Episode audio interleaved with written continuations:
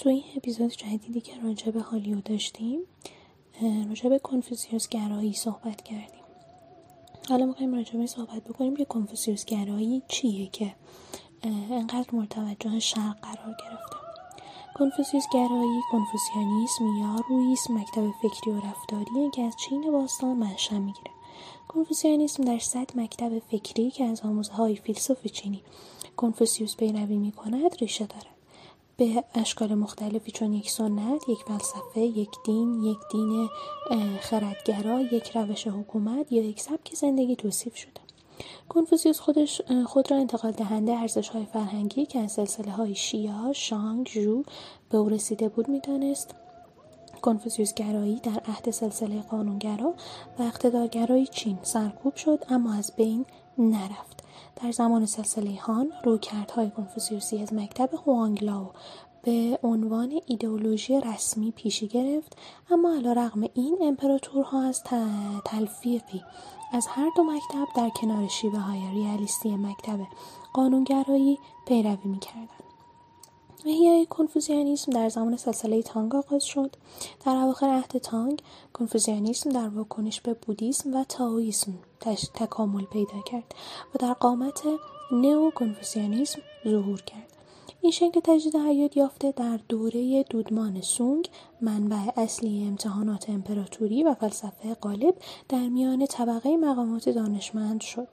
القای نظام امتحانات امپراتوری در سال 1905 پایانی بر کنفوسیانیسم کنفوسیانیسم حکومتی بود.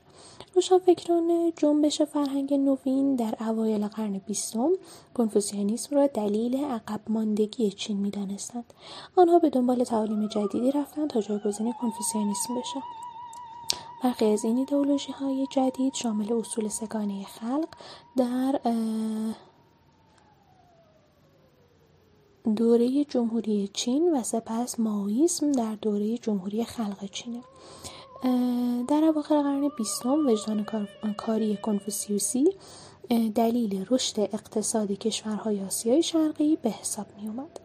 تعالیم کنفوسیوس این بود که خیر و شر با هم دیگه یک انسان رو می‌سازه و انسان چه خود بداند چه نداند از هر دو جنبه استفاده می‌برد و دیگر تعالیم او اطاعت و مهربانی و اجرای عدالت بود و اینکه تشریفات مجلل و ادب و عبادت ارزش انسان رو بیان می کند. کلا مردم باید نیک باشند و از جنبه های شیطانی در امان باشند و خود سرنوشت خود را با خوی نیکو بسازند. قانون اخلاقی پایه کنفوسیوس این بود. آنچه را نمیپسندی در حق تو انجام دهند تو نیز در حق دیگران روا مدار. او همچنین تاکید زیادی بر تعلق و برگزاری صحیح مراسم دینی به عنوان صور مختلفی از آموزش اخلاقی داشت. او معتقد بود که خداوند منبع انسان است برای خیر و فعل صحیح است. ولی در این حال گمان می‌کرد خداوند به ندرت مستقیما با مردم ارتباط برقرار می‌کند.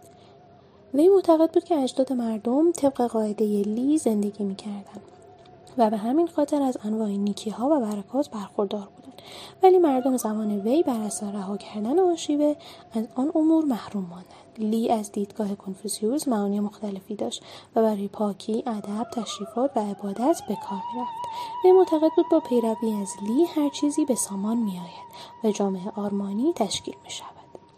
وی پنج رابطه را مطرح کرد که هرگاه درست باشند همه چیز درست, درست می شود. یک مهربانی در رابطه میان پدر و پسر منظور پدر و فرزندانه نه صرفا پسر. لطف برادر بزرگتر به برادر کوچکتر و تواضع برادر کوچکتر در مقابل برادر بزرگتر. منظور روابط بین خواهر و برادر نه صرفا برادر با برادر. سه عدالت شوهر با زن و اطاعت زن از شوهر. چهار علاقه مندی زبردستان به زیردستان و اطاعت زیردستان از زبردستان. پنج مهربانی فرمان روایان به رعایا و وفاداری رعایا به فرمان روایان کنفوسیوس در مورد آرمان شهر و رابطه شهریار با رعایا تعلیم می‌داد که هرگاه کشور نیز مطیع قانون می شود. وی درباره انسان کامل این سخن گفت و صفات پنجگانه وی را چنین نشان داد. یک عزت نفت. دو نفس. دو علو همت. سه خلوص نیت. چهار شوق به عمل پنج خوشرفتاری.